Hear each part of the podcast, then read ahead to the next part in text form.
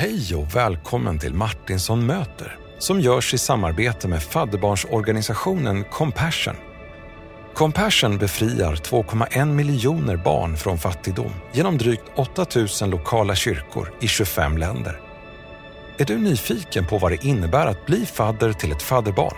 Då kan du läsa mer på compassion.se där du också kan signa upp dig direkt för 310 kronor i månaden. Gör det! Nu till dagens avsnitt där vi ska få ta del av bibelundervisning.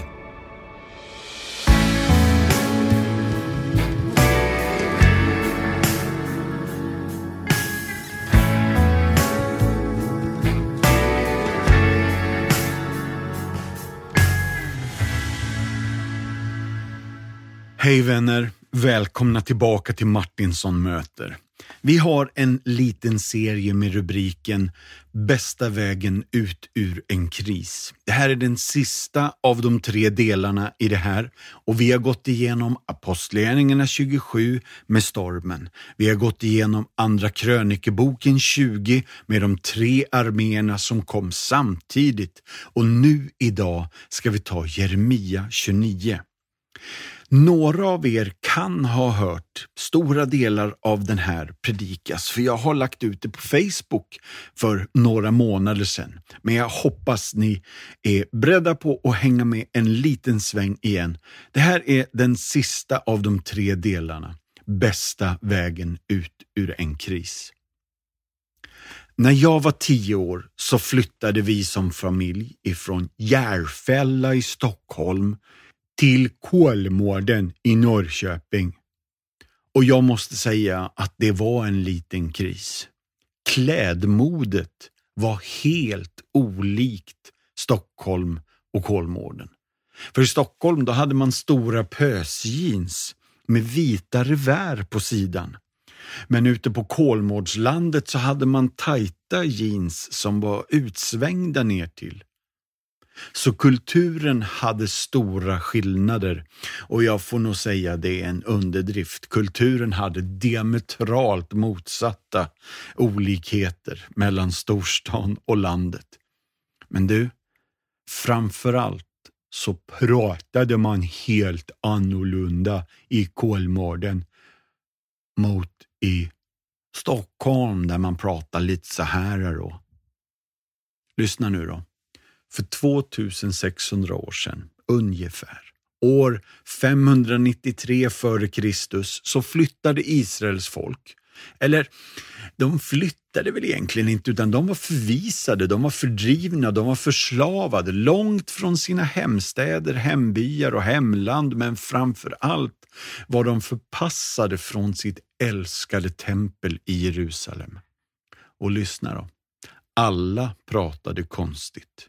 Alla klädde sig annorlunda och vi fick inte gå till kyrkan och vi var fångar hemma och det här folket begränsade vår frihet men det är väl ingenting som vi kan relatera till 2021 med corona, eller hur? Ibland är ju faktiskt saker och ting inte som de ska vara eller som vi vill att de ska vara. Och vi kan kalla det negativa omständigheter eller coronakris. Men Israels folk, de kallade det kort och gott för Babylon. Den nya platsen där tillvaron skulle levas. Och det är en av mina kärnfrågor idag. Hur handlar man heligt i hysteriska tider? Hur är man sund, sann och stilla i dessa snabba, stökiga dagar. Så nu ska vi ta oss an en vers som finns på många kristna kaffekoppar. Du har säkert sett den på en ungdomsvägg i källaren i en gammal kristen kyrka eller så har du haft den som en bibelvers i din kristna målarbok.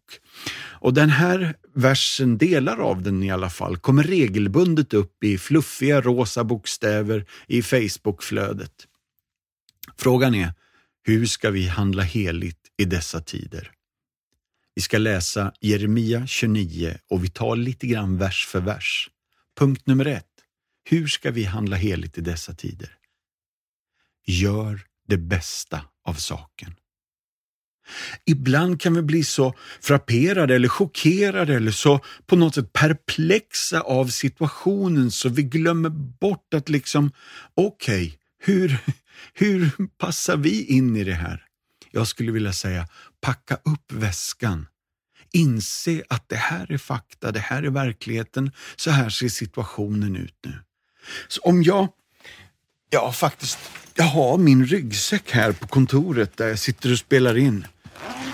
Så, så öppna och packa upp dina tofflor. Helt enkelt resignera inte inför verkligheten. Så ta fram det som håller hoppet levande och framtiden på något sätt ljus. Så gör det bästa av saken. Lyssna på vers 4 till 6 här då. Så säger Herren Sebaot, Israels Gud, till alla de fångar som jag har låtit föra bort från Jerusalem till Babel. Bygg hus, bo i dem, plantera trädgårdar och ät dess frukt, ta er hustrur och föd söner och döttrar. Ta hustrur åt era söner och gift bort era döttrar, så att de föder söner och döttrar. Föröka er där och bli inte färre. Hör du ekot av Första Mosebok? Alltså det är nästan kapitel 1-storyn. Och vad är det Gud vill säga genom att påminna Israels folk om vad som har varit från början? Ja, givetvis är det hans trofasthet, men sen är det också en reaktion på hans trofasthet.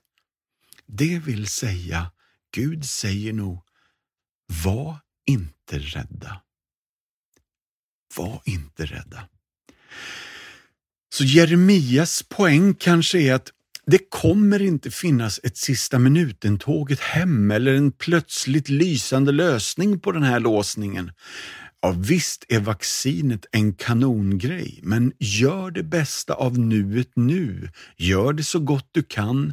Sök Herrens ledning, vilja och i bön fortsätt framåt. Hur ska då det gå till? Hur finner man frid i det nya landet, i den nya situationen? Ska vi bara ge upp och förlika oss med läget och inse oss besegrade och sjunga Babylon Blues? Med andra ord är frågan, ska Mattias Martinsson bli likadan som Kolmårdsborna?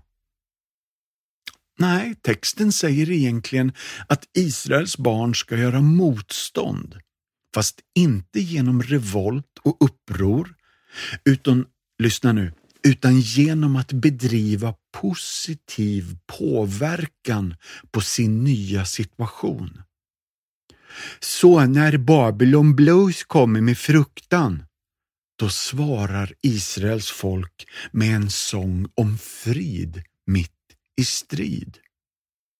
De ska alltså göra allt de kan för att den stad som Gud har deporterat dem till ska blomstra.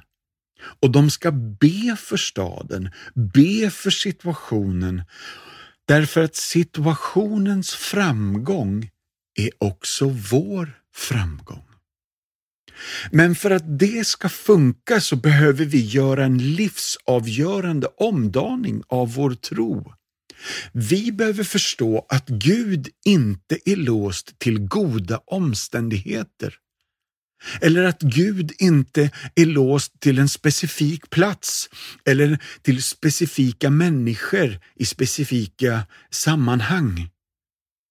Gud låter sig inte begränsas av templets väggar, utan han är där hos dem. När de sitter där och kollar på Youtube och tänker, vi vill ju egentligen vara på gudstjänst. Han är där hos det judiska folket. Men han är också hos det babyloniska folket. Så Gud är Gud i de nya omständigheterna. Det betyder att han också är Gud även i coronatid.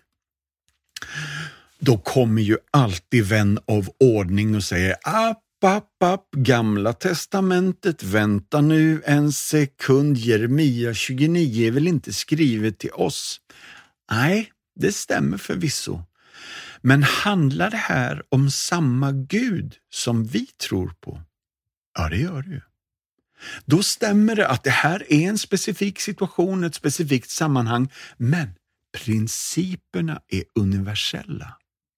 Och Nya testamentets brev fortsätter att kalla alla troende för pilgrimer i exil, alltså flyktingar, gäster och främlingar här på jorden.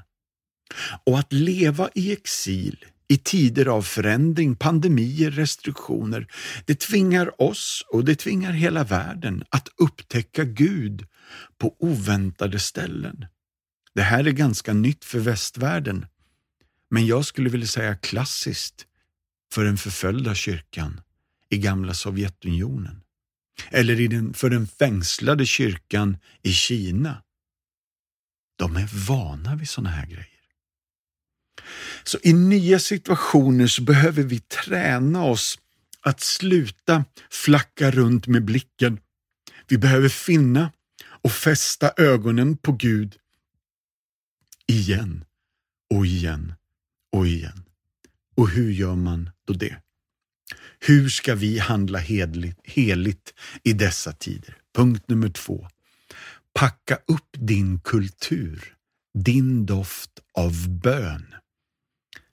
Kommer ni ihåg att i vers 7 står det så här. Sök den stads bästa, dit jag har fört er i fångenskap och be för den till Herren.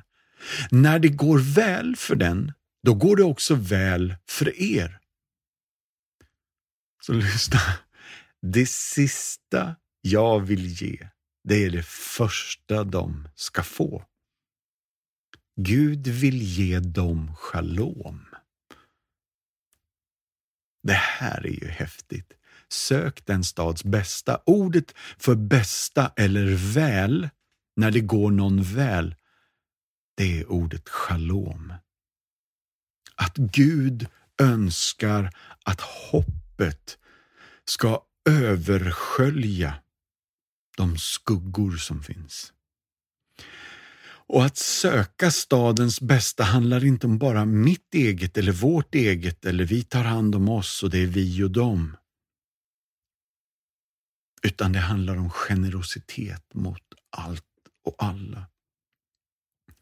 Ibland så finner vi Guds bästa avsikter mitt i livets sämsta händelser. Det här är ju inte något top notch tillfälle för Israels folk. Ändå säger han, sök stadens bästa. Be Gud välsigna er omgivning. För om de blommar så kommer du att blomstra. Så be för Jerusalems frid, ja men det känner ju alla igen, det är okej. Okay. Men nu säger han, Jeremia, se åt folket att be för fiendenationens shalom. Precis som Jesus. Så jag önskar att du har en aftershave. Att du har en parfym, du har en doft som du på något sätt utsöndrar till de människorna som möter dig. Din kultur, din doft av bön som Uppenbarelseboken säger, som stiger som en rökelse till Guds tron.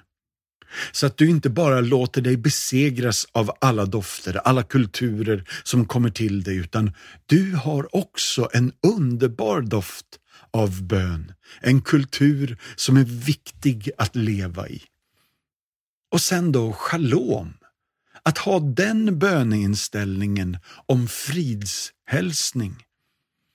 Det hebreiska ordet shalom som finns 209 gånger i Gamla testamentet betyder fred och frid, men det kan också betyda välgång eller välsignelse.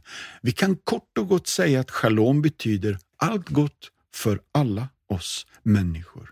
Det grekiska ordet, jag vet inte hur man säger det, men det är eirene finns 88 gånger i Nya Testamentet, har en lite smalare betydelse än hebreiskans shalom, men det betyder både fred och frid. Önska det till alla du möter, så sprider du din aftershave, din parfym och din doft till dem runt omkring dig. Punkt nummer tre.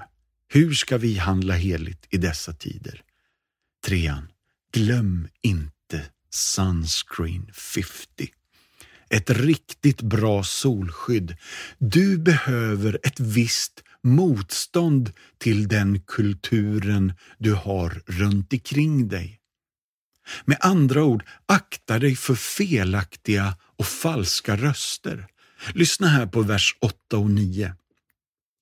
För så säger Herren Sebot, Israels Gud. Låt er inte luras av de profeter som finns bland er, inte heller av era spåmän och lyssna inte till de drömmar som ni drömmer, för de profeterar lögn för er i mitt namn. Jag har inte sänt dem, säger Herren. Så antingen behöver du ett riktigt bra solskydd, en sunscreen eller, här är nästa variant, en bra myggspray. För det har aldrig funnits så mycket avvikande propaganda riktat mot så många vad ska vi säga, otänkande människor som sväljer fascinerande stories genom märkliga medier, Facebook, sociala medier, det finns troll, det finns drev och det här har ju gjort att varenda tomte är sin egen Tegnell-expert. Eller ännu värre så är de domedagsprofeter som minsann kan tyda tidens tecken och nu är det den yttersta tiden och det skapar bara fruktan. Du behöver en bra myggspray eller ett ordentligt solskydd. Och det är Guds levande, verksamma ord. Inte bara en lösryckt vers, utan dess helhet. Vad är Guds huvudärende och syfte i den här tiden?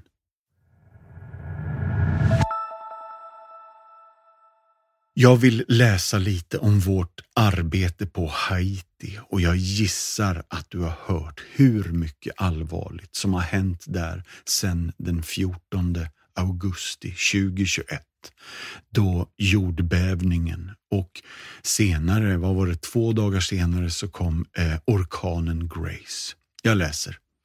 Mitt i förtvivlan så blomstrar många av Haitis kyrkor. Men det är den märkliga typen av blomstrande. Det betyder inte att de är skonade från lidande. Nej, de går mitt igenom det. Och även om kyrkobyggnaderna har kollapsat under jordbävningens förstörelse så är kyrkan fortfarande levande i Haiti. När våldet överväldigar, ja då blir kyrkan och församlingsgemenskapen en fristad. När det inte finns någon skolfinansiering, ja, då öppnar kyrkan sina dörrar för att utbilda barn. När sjukhusen är fulla och överväldigade, ja, då ger kyrkan medicinsk hjälp. Under de senaste 52 åren har Compassion funnits där tillsammans med den haitiska kyrkan för att stödja det arbete som redan görs, att investera i ett samhälle genom att ge barnen möjlighet att frodas. Och när då katastrofen slår till ja, då riktar Compassion mer kraft till att förstärka kyrkan när de tar hand om de mest utsatta, nämligen barnen. Och den här jordbävningen var inget undantag. Den har tagit liv och hotat försörjningen för familjer och barn.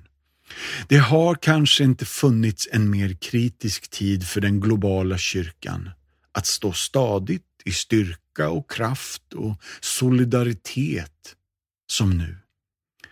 Trots att många av oss är trötta mätta av tyngden av den globala nöden på vår jord, så kan vi ta med oss det här.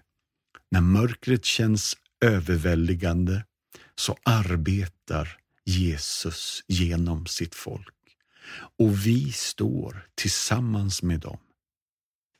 Jag skulle önska att du swishar din gåva till Haiti. Här kommer Compassions swishnummer 900 36 41. 936 41 och du får skriva katastrofhjälp i fönstret också. Så vet vi att de här pengarna ska gå direkt till Haiti i den situation de står i just nu.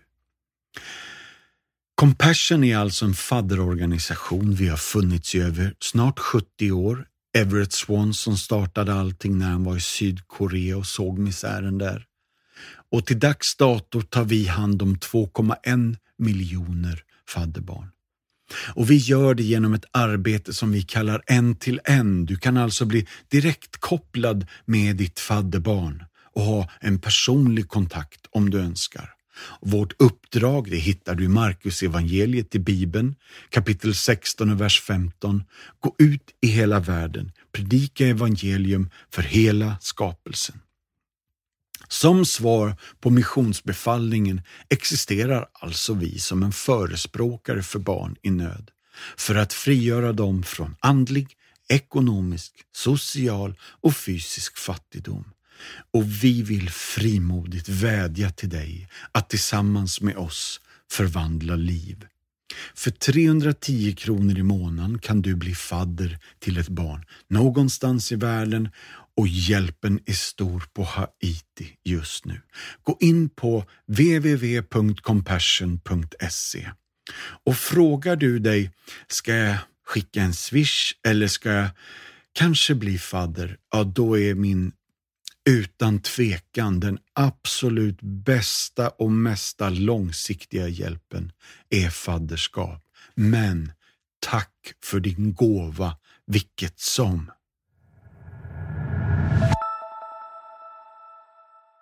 Nu då, tillbaka till Jeremia 29.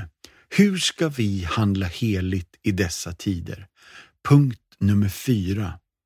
Ta med dig din mobil och när du flyger dit, ta ett flygfoto. För då kan du zooma ut och när vi zoomar ut istället för att zooma in, då ser vi också lättare den stora bilden.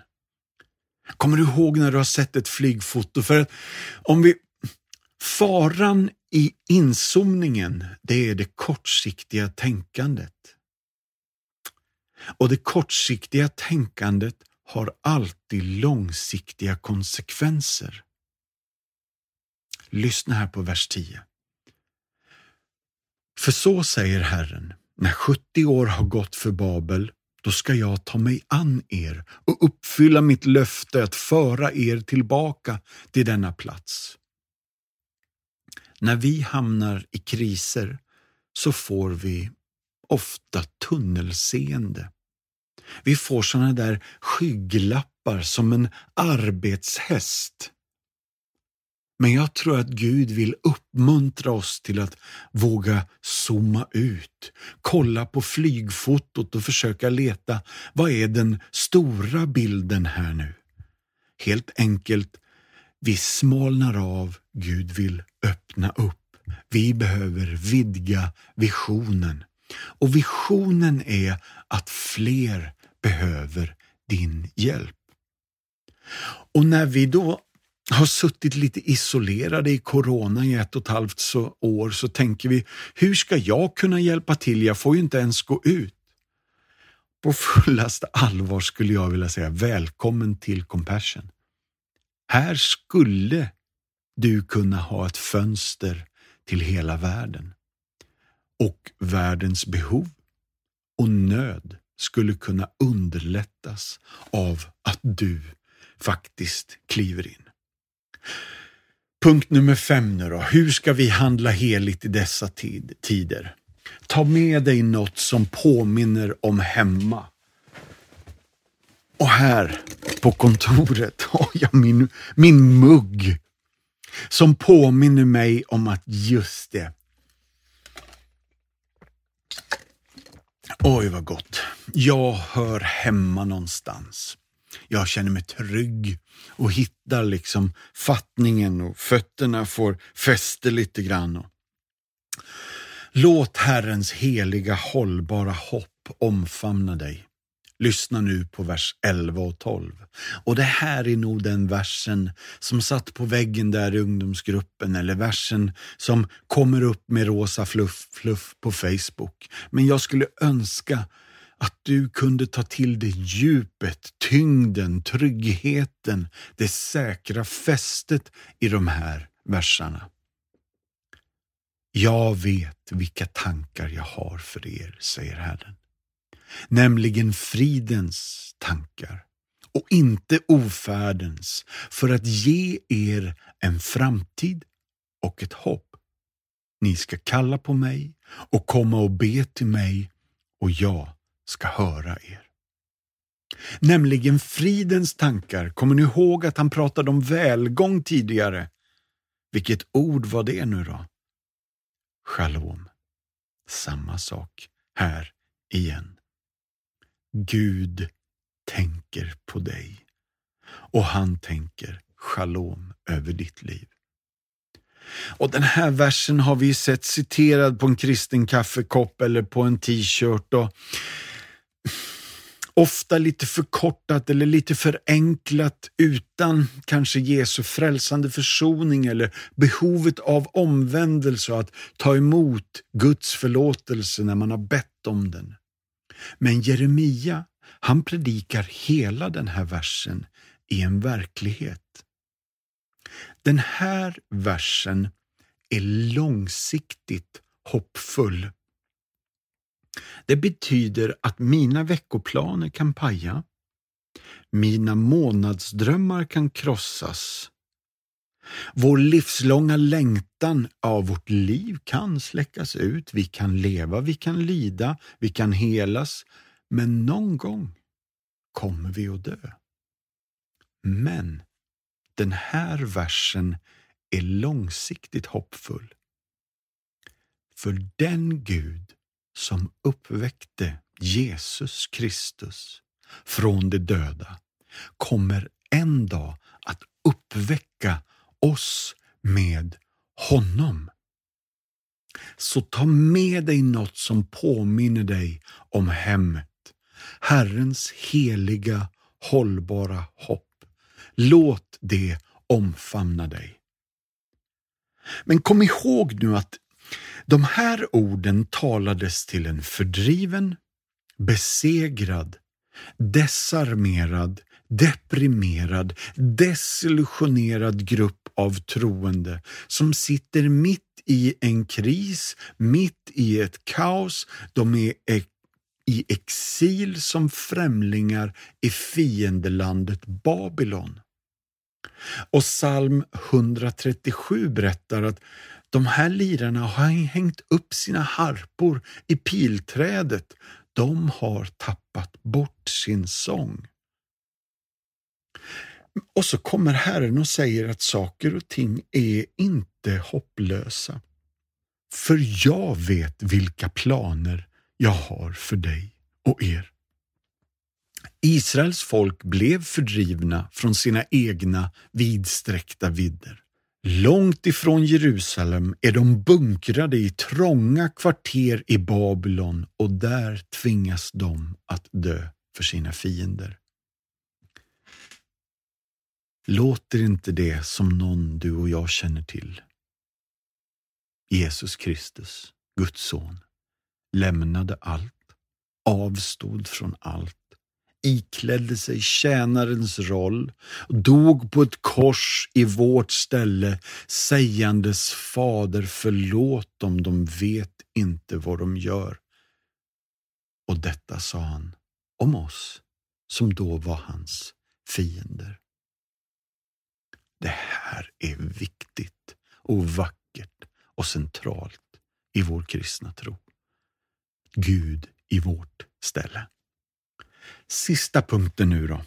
Hur ska vi handla heligt i dessa tider? Var beredd att packa ihop för att åka hem. Glöm inte att ta med dig passet på din resa. Du kan och du får drömma dig bort, men sök Herren i den situation du är nu. Vers 13 och 14 säger det här väldigt vackert. Det är en vädjan ifrån Gud. Ni ska söka mig. Ni skall också finna mig om ni söker mig av hela ert hjärta. För jag ska låta er finna mig, säger Herren, och jag ska göra slut på er fångenskap och samla er från alla de folk, alla de orter orter dit jag har drivit bort er, säger Herren. Jag ska låta er komma tillbaka till den plats från vilken jag förde er bort som fångar. Oavsett mina, dina, våra omständigheter så kan vi och bör vi göra Herren till Herre över våra liv i varje situation och be att hans kungarike och hans rättfärdighet ska regera i den tid som nu är. Så varken plats eller pandemi där vi vistas ska aldrig kännas det är inte meningen att det ska kännas som hemma. Men ändå, trots att vi känner oss lite borta i situationen, så behöver vi söka nuets shalom. För mitt i detta nu så väntar vi på livet. Uppståndelse, ett permanent hem i Guds närvaro. Och vi ska sträva efter att leva som medborgare i Guds rike, mitt i denna värld, mitt i Babylon. Vi ska göra gott mot alla och vänta på Herrens dag. Så om vi ska sammanfatta de här sex punkterna nu då. Gör det bästa av saken. Packa upp din ryggsäck. Ta med dig alla grejerna. Plocka upp din kultur var punkt nummer två, nämligen din doft av bön. Be där du är, som du är, mitt i det, som du har det just nu. Punkt nummer tre. Glöm inte sololjan, solskyddet eller myggsprayen, för den ger ett visst motstånd till kulturen där det är. Akta dig för felaktiga och falska röster. Punkt nummer fyra. Ta ett flygfoto på vägen dit. För då kan du zooma ut och se att nej men Gud har en större bild, en större plan som jag inte riktigt kan se. Men jag litar till honom i det här. Och punkt nummer fem. Ta med dig något som påminner dig om hemma. Jag har min mugg, jag vet inte vad du, här, vad du har, men låt Herrens heliga, hållbara hopp omfamna dig och påminna dig om den verkliga verkligheten. Och punkt nummer sex. Var beredd för att packa ihop, åka hem, ta med dig passet och sök Herren mitt i det livet du lever just nu. Jag tror att vi ska avsluta med att läsa välsignelsen tillsammans. Gå ut i världen med frid. Var vid gott mod. Håll fast vid det som är rent. Löna inte ont med ont. Stärk den trötte. Stöd den svage. Hjälp de drabbade. Hedra alla. Älska och tjäna Herren. Gläd dig i den helige Andes kraft och låt Gud den allsmäktiges välsignelse från Fadern, Sonen och den helige Ande vara bland er, stanna hos er, alla, alltid. Amen.